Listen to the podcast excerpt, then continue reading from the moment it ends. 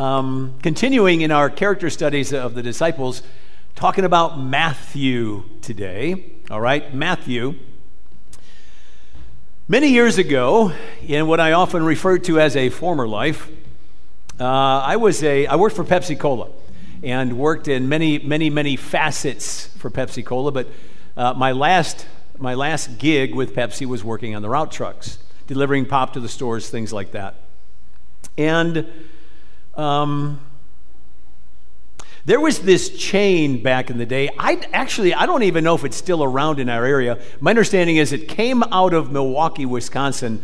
Um, some of you may remember it. Pick and Save, big, big like box grocery store, that kind of thing. Yeah, name name sounds familiar. So um, when we would go into big stores like that, they would have what was called a, a, a receiver or backroom manager.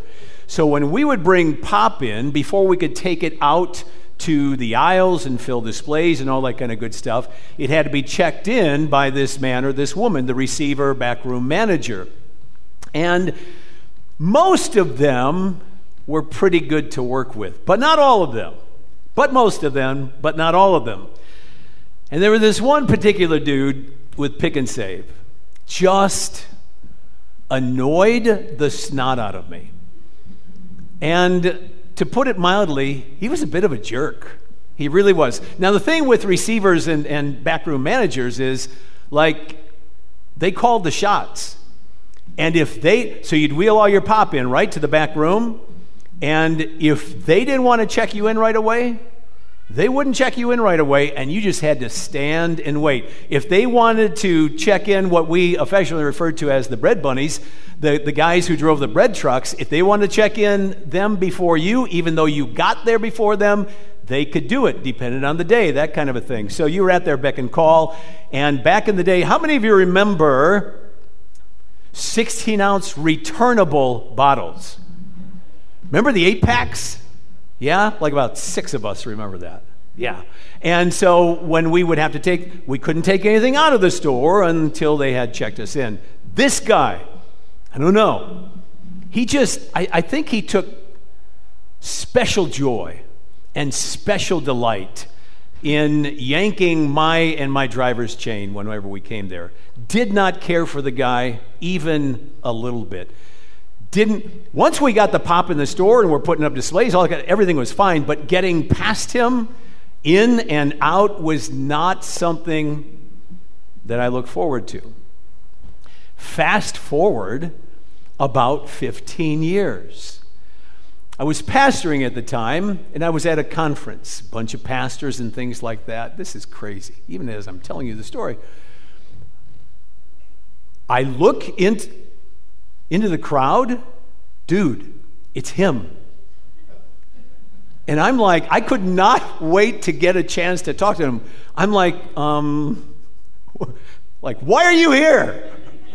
Like, what are you doing here? And so he proceeded to tell me how Jesus had like radically upended his life.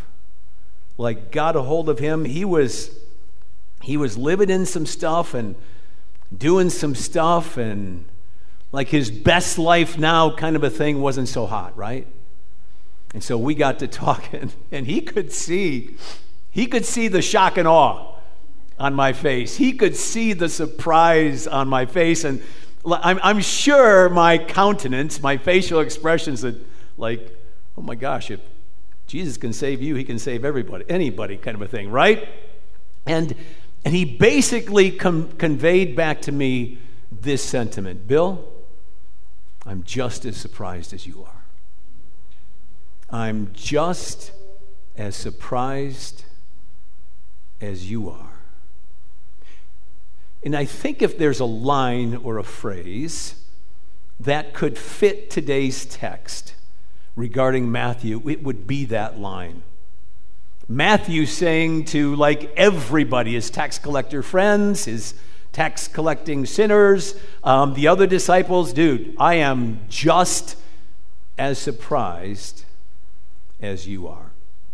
So um, you can see in the, the, the, the next slide uh, where we're at. We're at uh, Matthew in that second slot, that second grouping of disciples. Bartholomew next week. I'm just as. If, if you were here last week, I threw a question out to us.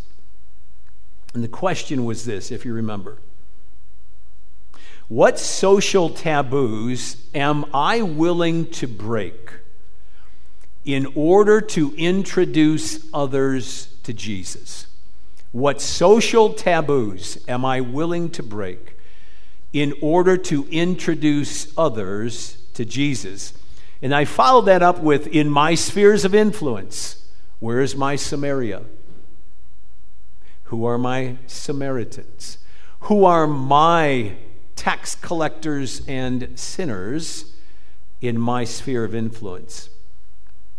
So, in the context of today's passage, Matthew chapter 9, we might, we might rephrase last week's question what social taboos am I willing to break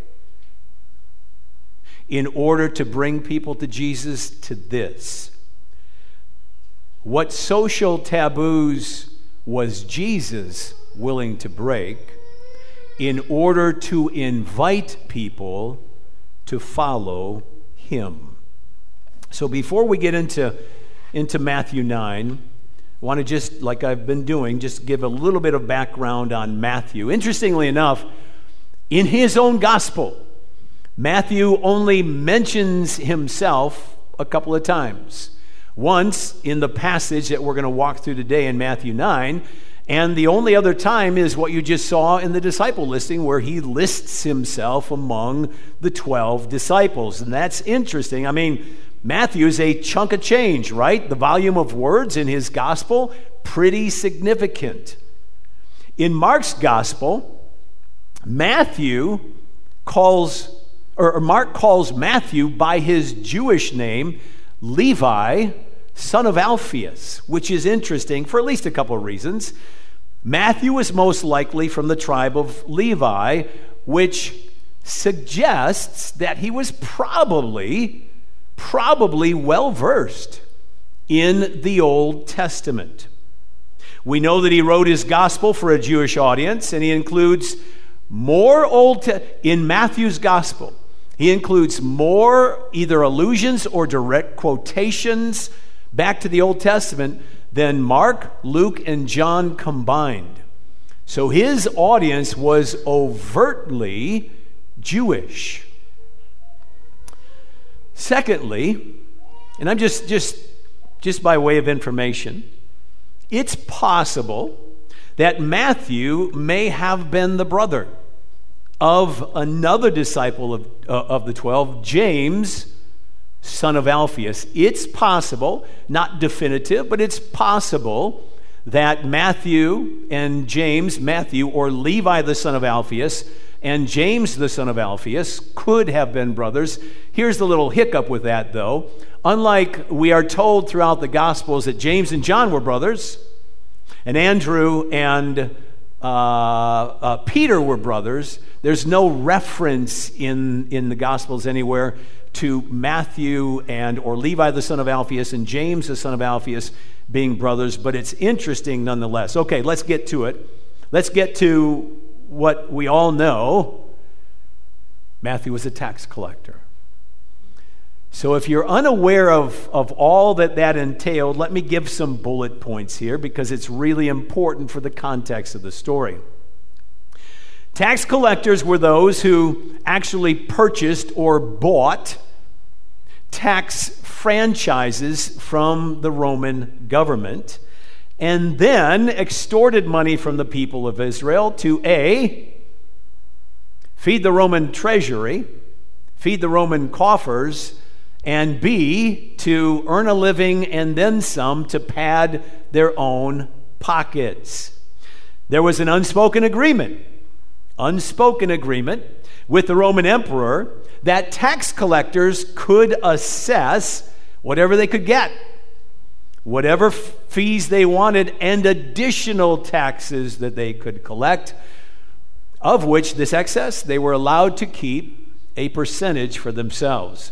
So, as a result, in effect, these guys were, were basically seen as traitors to their nation, which made them social outcasts, which made them religious outcasts, which meant they could not, and this was for us to say, well, you know what, you can't participate in the, uh, in the, in the, in the goings on of the local church. okay, I'll go to another one. Not so back in the day. If you, if you in essence, in Jesus' time, were barred from the synagogue, that was massive. You were, in essence, barred from the communal life as a Jew. And communal life as a Jew was everything for a Jew.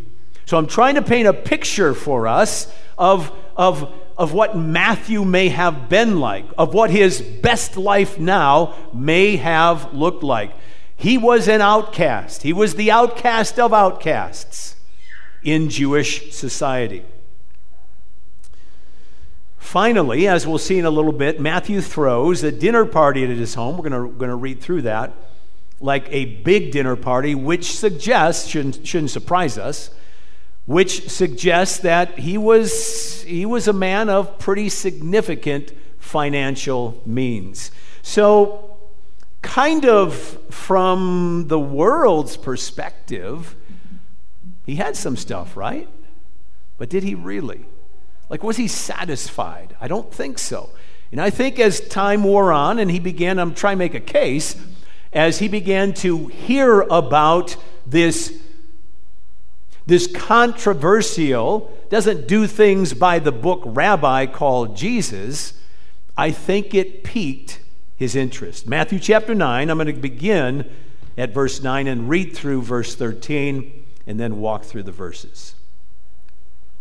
As Jesus went on from there, he saw a man named Matthew sitting at the tax office, and he said to him, Follow me. Matthew got up and followed him. Now, I'm going to insert, for clarity's sake and for context, one verse from Luke, Luke chapter 5.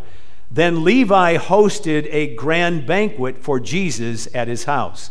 Matthew doesn't give us that information, uh, uh, Luke does, so I insert that in here. So so Levi, Matthew, throws a party, man, like this is a big deal.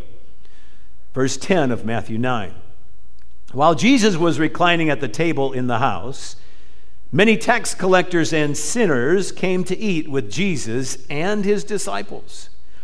When the Pharisees saw this, they asked his disciples, um, What's the deal? What's up with that? Why does your teacher, why does your rabbi eat with and you could just hear the words coming out of their mouth eat with tax collectors and sinners. Verse 12. Now, when Jesus heard this, he said, It is not those who are well who need a doctor, but those who are sick. Go and learn what this means. I desire mercy and not sacrifice, for I didn't come to call the righteous but sinners. There is so much going on in these few verses. Back to verse 9. As Jesus went on from there, he saw a man named Matthew sitting at the tax office, said to him, Follow me. He got up and followed him. Two important questions. Question number one What in the world? What in the world could account for Matthew? Like, boom, on the spot, quite literally picking up and leaving everything behind to follow Jesus. Like that doesn't happen, right? Wasn't Matthew living his best life now? He had money, he had a job. Yeah, he was excluded from the community, but who needs the Jews, right? What was it about Jesus and his message that Matthew found so compelling that he did what he did. Those are all relevant questions to this follow me, and he got up and followed him. allow me to suggest a couple of possibilities regarding that first question what could account for Matthew picking up and leaving it all? First, highly, highly unlikely that this was a cold call. Here's what I mean by that highly, highly unlikely that this was either the first encounter or the first time that Matthew had heard anything about Jesus. Highly unlikely. Here's why. Here's why I say that. As a tax collector, Matthew would have been privy to much information, much gossip, much scuttlebutt from the, from the, from the well traveled area that he happened to collect taxes in. Surely, surely it's plausible, probably probable, that Matthew had at least heard about this unconventional rabbi. Okay, so that's not a stretch at all.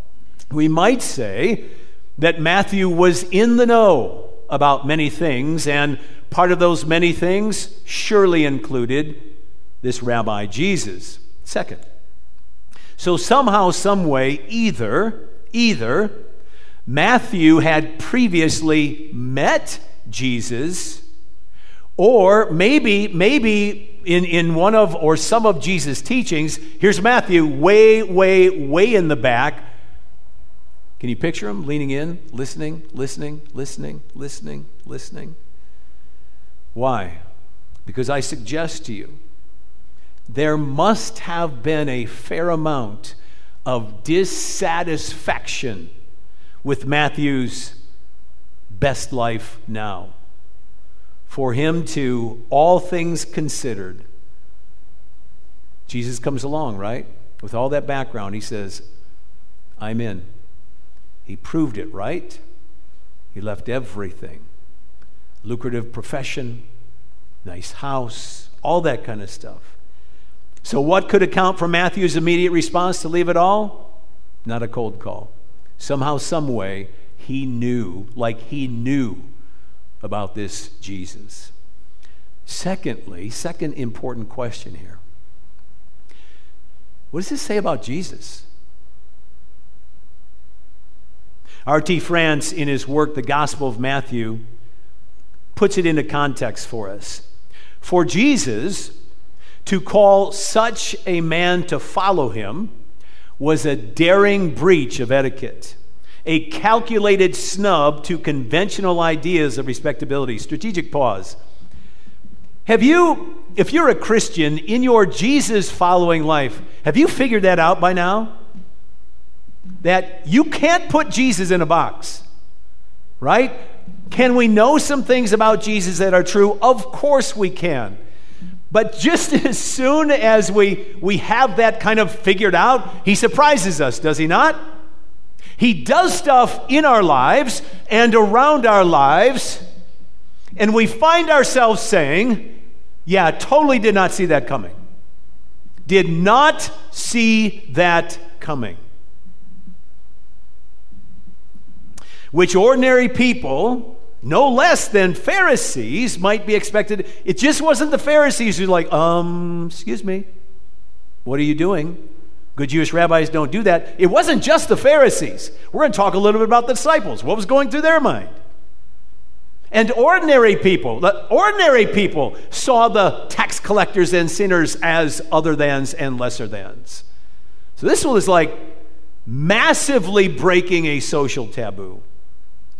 Fishermen may not have been high in the social scale, but at least they were not automatically morally and religiously suspect. But Matthew was.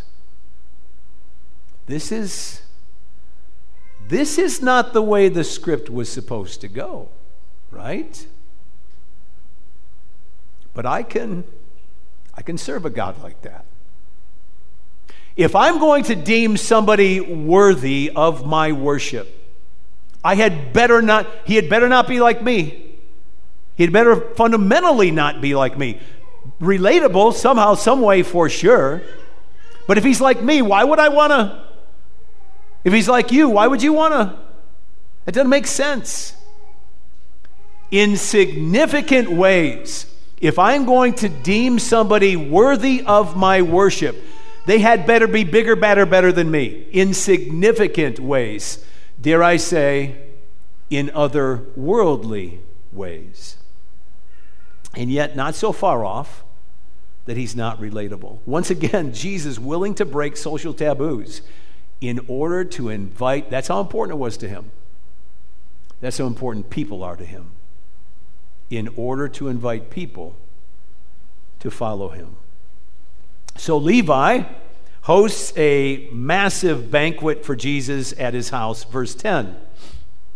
While Jesus was reclining at the table in the house, many tax collectors and sinners came to eat with Jesus. Question like, this is obvious. Why did Matthew invite tax collectors and other sinners to his house? Audience response question because that's who he knew. Because that's who he knew. I never forget. It was literally just a few days, four or five days, after I had accepted Jesus' gracious invitation to follow him, Savior and Lord, and all that, that entails, that I went up to a party in Milwaukee, Wisconsin. This is just a weird story. Went up to a party in Milwaukee, Wisconsin at my ex girlfriend's house with all of my partying friends from school. Now, I had stopped going to school um, about a year earlier, but I had go- interesting thing with college profs. Like when you don't show up for their class, they don't give you a good grade. So I flunked out of, of my last two semesters of college. And I thought, yeah, this is, I should probably do something different. So searching, searching, searching, right? Just a few days earlier, I had, I had this, this had been in the works for a couple months, going to be a big deal, looking forward to it. And all of a sudden, Jesus steps in and says, Follow me. And so I did. And now I'm torn. Do I go up there? Do I not go up there? I know it's gonna I know what's it's gonna entail. I know what's gonna happen. It's gonna be a massive party scene. I know. But I wanted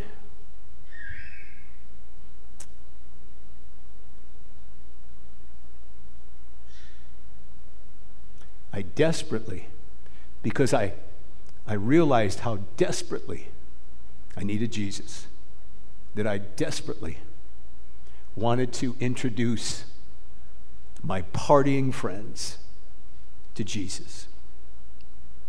Because that's who I knew. That was my crowd. That's who I ran with. That was Matthew's crowd tax collectors and sinners. That's who he ran with. So, hey, come and check out this unconventional rabbi. He, he does stuff, he says stuff. I don't, he's rocked my world. Why don't you check him out?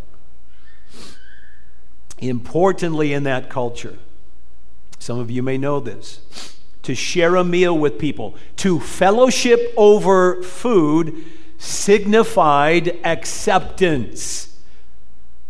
Everybody knew it. Everybody knew what would, in that culture, they knew what was happening. That's why the Pharisees said what they said. Like, why is your rabbi accepting these people? We'll see in a little bit. They, say, they, don't, they don't say that to Jesus, they say it to the disciples. What's going on here? This doesn't happen. This, not, this is not the way this works. Rabbis just don't do this. Good rabbis, anyway. It was a big deal. Now, last part of verse 10, I left these three words off. And his disciples. Man, oh man, oh man. If I could say anything about this, as far as far as Jesus' disciples are concerned, including you and including me, as far as Jesus' disciples are concerned, including you and including me. Jesus is a threat to life as we know it.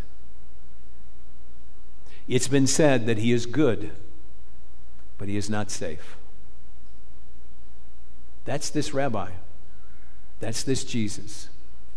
That's who I said yes to long, long time ago. That's who the disciples said yes to. He's a threat to life as we know it. He's good, but he's not safe. Verse 11. So the Pharisees. When the, by the way, if you're entering into the, te- into the text, like, do you think do you think Matthew invited the Pharisees to this party? I don't think so. So what are they doing there? Well, they probably weren't inside, but they had heard about what was going on, so they somehow get a hold of the disciples, right? When the Pharisees saw this, they asked the disciples, What? These words are just dripping with nastiness. Why does your teacher eat with tax collectors and sinners? Notice, no empathy, no sympathy, no repentance, only objectification, only dehumanization. Hear that well, feel that objectification, and dehumanization. Those people. Jesus, if I, if I were to rephrase this, how could you even think about associating with those lesser thans? Right? If I'm being brutally honest in this moment, from time to time, man, it is so in me. I will find myself doing this without even thinking about it. It is so in me. I will objectify people. I will dehumanize people. I will treat them as lesser than without even thinking about it. That little nudge, right? Behind the scenes, the Holy Spirit. Really, Bill?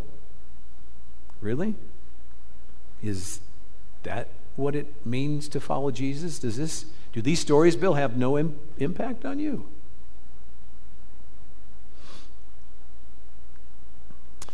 Verses 12 and 13. Jesus gets wind of it, right? Now, when Jesus heard this, he said, it is not those who are well who need a doctor, but those who are sick. Speaking to the, to the Pharisees, certainly speaking to the disciples listening in.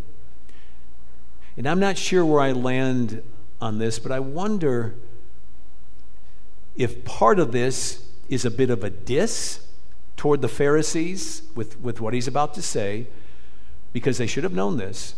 And part of this is his heart hurting for the Pharisees, like, Go back to Scripture and see what my Father's heart here is. It's not those who are well who need a doctor, but those who are sick. Go and learn what this means. I desire mercy and not sacrifice. For I didn't come to call the righteous, but sinners. Make the connection between those who are sick and sinners and put that together. Jesus is saying, I'm looking for people who know they are broken and know they need grace. People who are looking for a help beyond themselves, outside of themselves, because they have they have gotten themselves to their best life now and they're dissatisfied. Like my best life now, not so hot. My best thinking has got me to where I am today. And something's wrong. Something's out of place. Something's missing. Certainly my story. But that phrase, I desire mercy and not sacrifice, Jesus points the Pharisees back to an Old Testament prophet, Hosea. Hosea 6, verse 6, but I'm going to give it some context. I'm going to walk through the first six verses of, of, of Hosea because this is where Jesus directed the Pharisees back to. Hosea 6, 1 through 6. First three verses Jesus, well, Jesus, the Lord is calling his people to repentance. Come, let us return to the Lord, For he has torn us that he may heal us. He has struck us down. He will bind us up. After two days, he will revive us. On the third day, he will raise us up, that we may live before him. Let us know, let us press on to know the Lord. Key word in this passage the word know. The Pharisees, and see if you catch the difference, the Pharisees knew God, but they didn't know God. You can have all the right mental assent correct. You can have all the doctrine correct. You can know God and miss God in your knowing. And that's where the Pharisees were at. Verse 3 Let us know, let us press on to know the Lord. His going out is sure as the dawn. He will come to us as the showers. This incredible renewing and refreshing is the picture that Hosea is painting, as the spring rains that water the earth. Verses 4 through 6 is a lament by God. What shall I do with you, O Ephraim? What shall I do with you, O Judah? In this context, Ephraim, uh, after the, the, the tribes have been split apart, the 12 tribes, 10 to the north, 2 to the south, Ephraim represents the northern 10, 10 tribes, and uh, Judah represents the southern two tribes. So he's encompassing all of Israel. Look what the Lord says about them. Your love is like a morning cloud. This is the picture that Jesus was trying to get the Pharisees to look back on and reflect on, and hopefully they would see themselves there and repent. Your love is like a morning cloud, like the dew that goes early away. Here today, gone tomorrow, kind of a thing. Therefore, I have hewn them by the prophets, I have slain them by the words of my mouth, and my judgment goes forth as the light. And here's the passage that Jesus referenced. Verse 6 For I desire steadfast love and not sacrifice, the knowledge of God rather than burnt offerings. In context, Jesus is saying to the Pharisees, I really, really don't care about your outward show. Means nothing to me. You don't know my Father. That's what matters. You know about him, but you don't know him. And that's where he was sending the Pharisees back to, to that passage. The knowledge of God rather than sacrifice, rather than burnt offerings.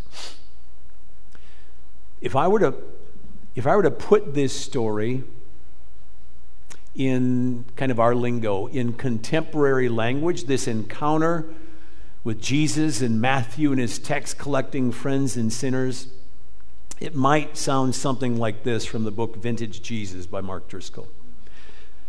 An example of Jesus' priestly work in the life of one person is found in Matthew 9 9 through 13.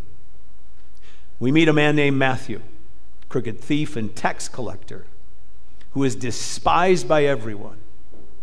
While sitting at his tax booth extorting people one day, none other than Jesus walks by.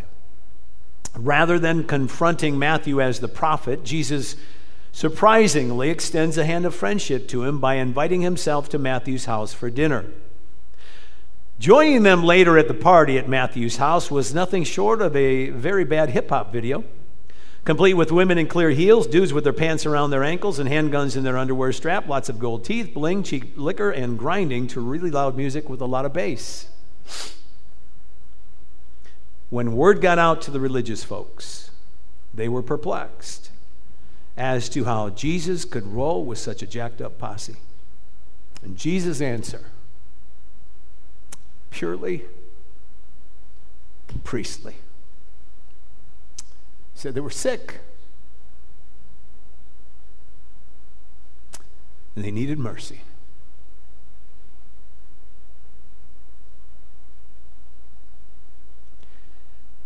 And so am I so are you. We are sick, and we need mercy. I want to ask the music team to come up. Something, something to think about, something to ponder here. Someone has said that the Bible the Bible is one long attempt to deconstruct our natural vision of who God actually is. That's a mouthful, let me say it again. The Bible is one long attempt to deconstruct our natural vision of who God actually is. The truth is, if I'm being real, and if you're being real, the truth is that Matthew, the I'm just as surprised as you are disciple, is really all of us. Yeah. Jesus called me. I'm a Jesus follower and I'm just as surprised as you are. Would to God that we could get to that point? Yeah. Go figure. I'm just as surprised as you are. Me. He knows me better than I know me. He invited me to follow him. I'm just as surprised as you are. I don't get it. I don't get it. That was then. Okay, for those of us who are Christians, right? I get it. He, he's forgiven me. My Savior and Lord. I, I get that. But man, I still mess up so many stinking times. What about now, Jesus?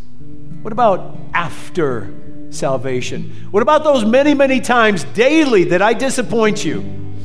What about that?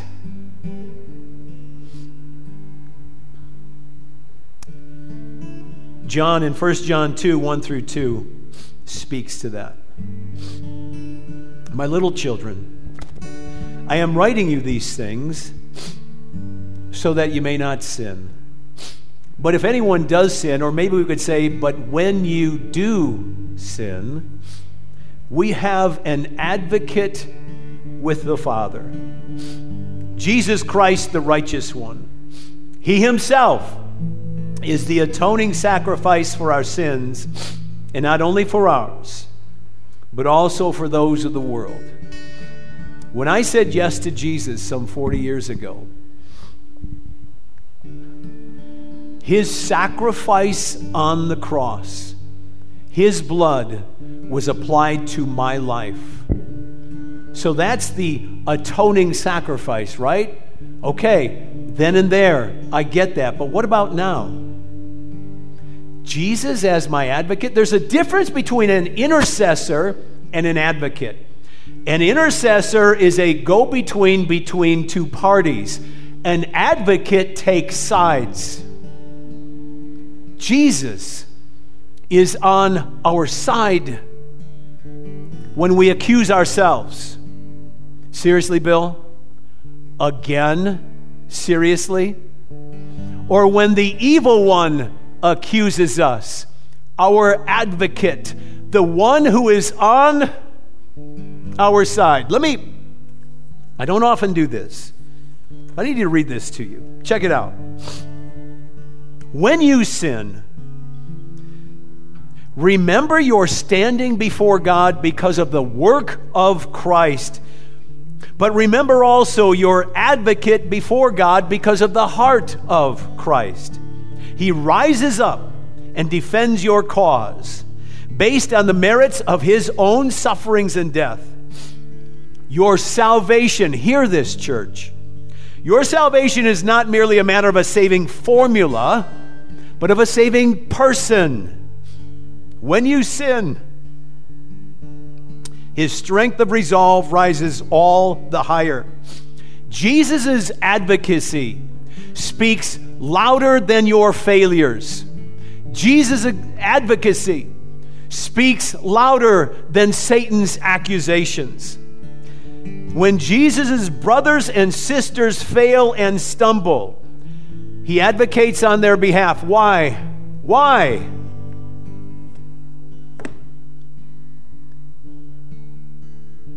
Because it is who he is. That's why. That's why. Maybe, maybe that's what Matthew got. And maybe that's what we need to get a little, a little bit more. I just want to offer up a season of prayer right now. I'm not going to talk a lot. I don't know where you as a as a brother or sister in Christ, where are you at with this? Like do you find yourself beating yourself up often? Do you find yourself taking your Christ following life flippantly? Where where are you at? And for those of you who this is like weird strange stuff, who is this Jesus rabbi? I invite you to dig deep. I invite you to answer his call to follow him wherever you're at, whatever your situation is, I'm going to give you a few minutes to just talk to Jesus.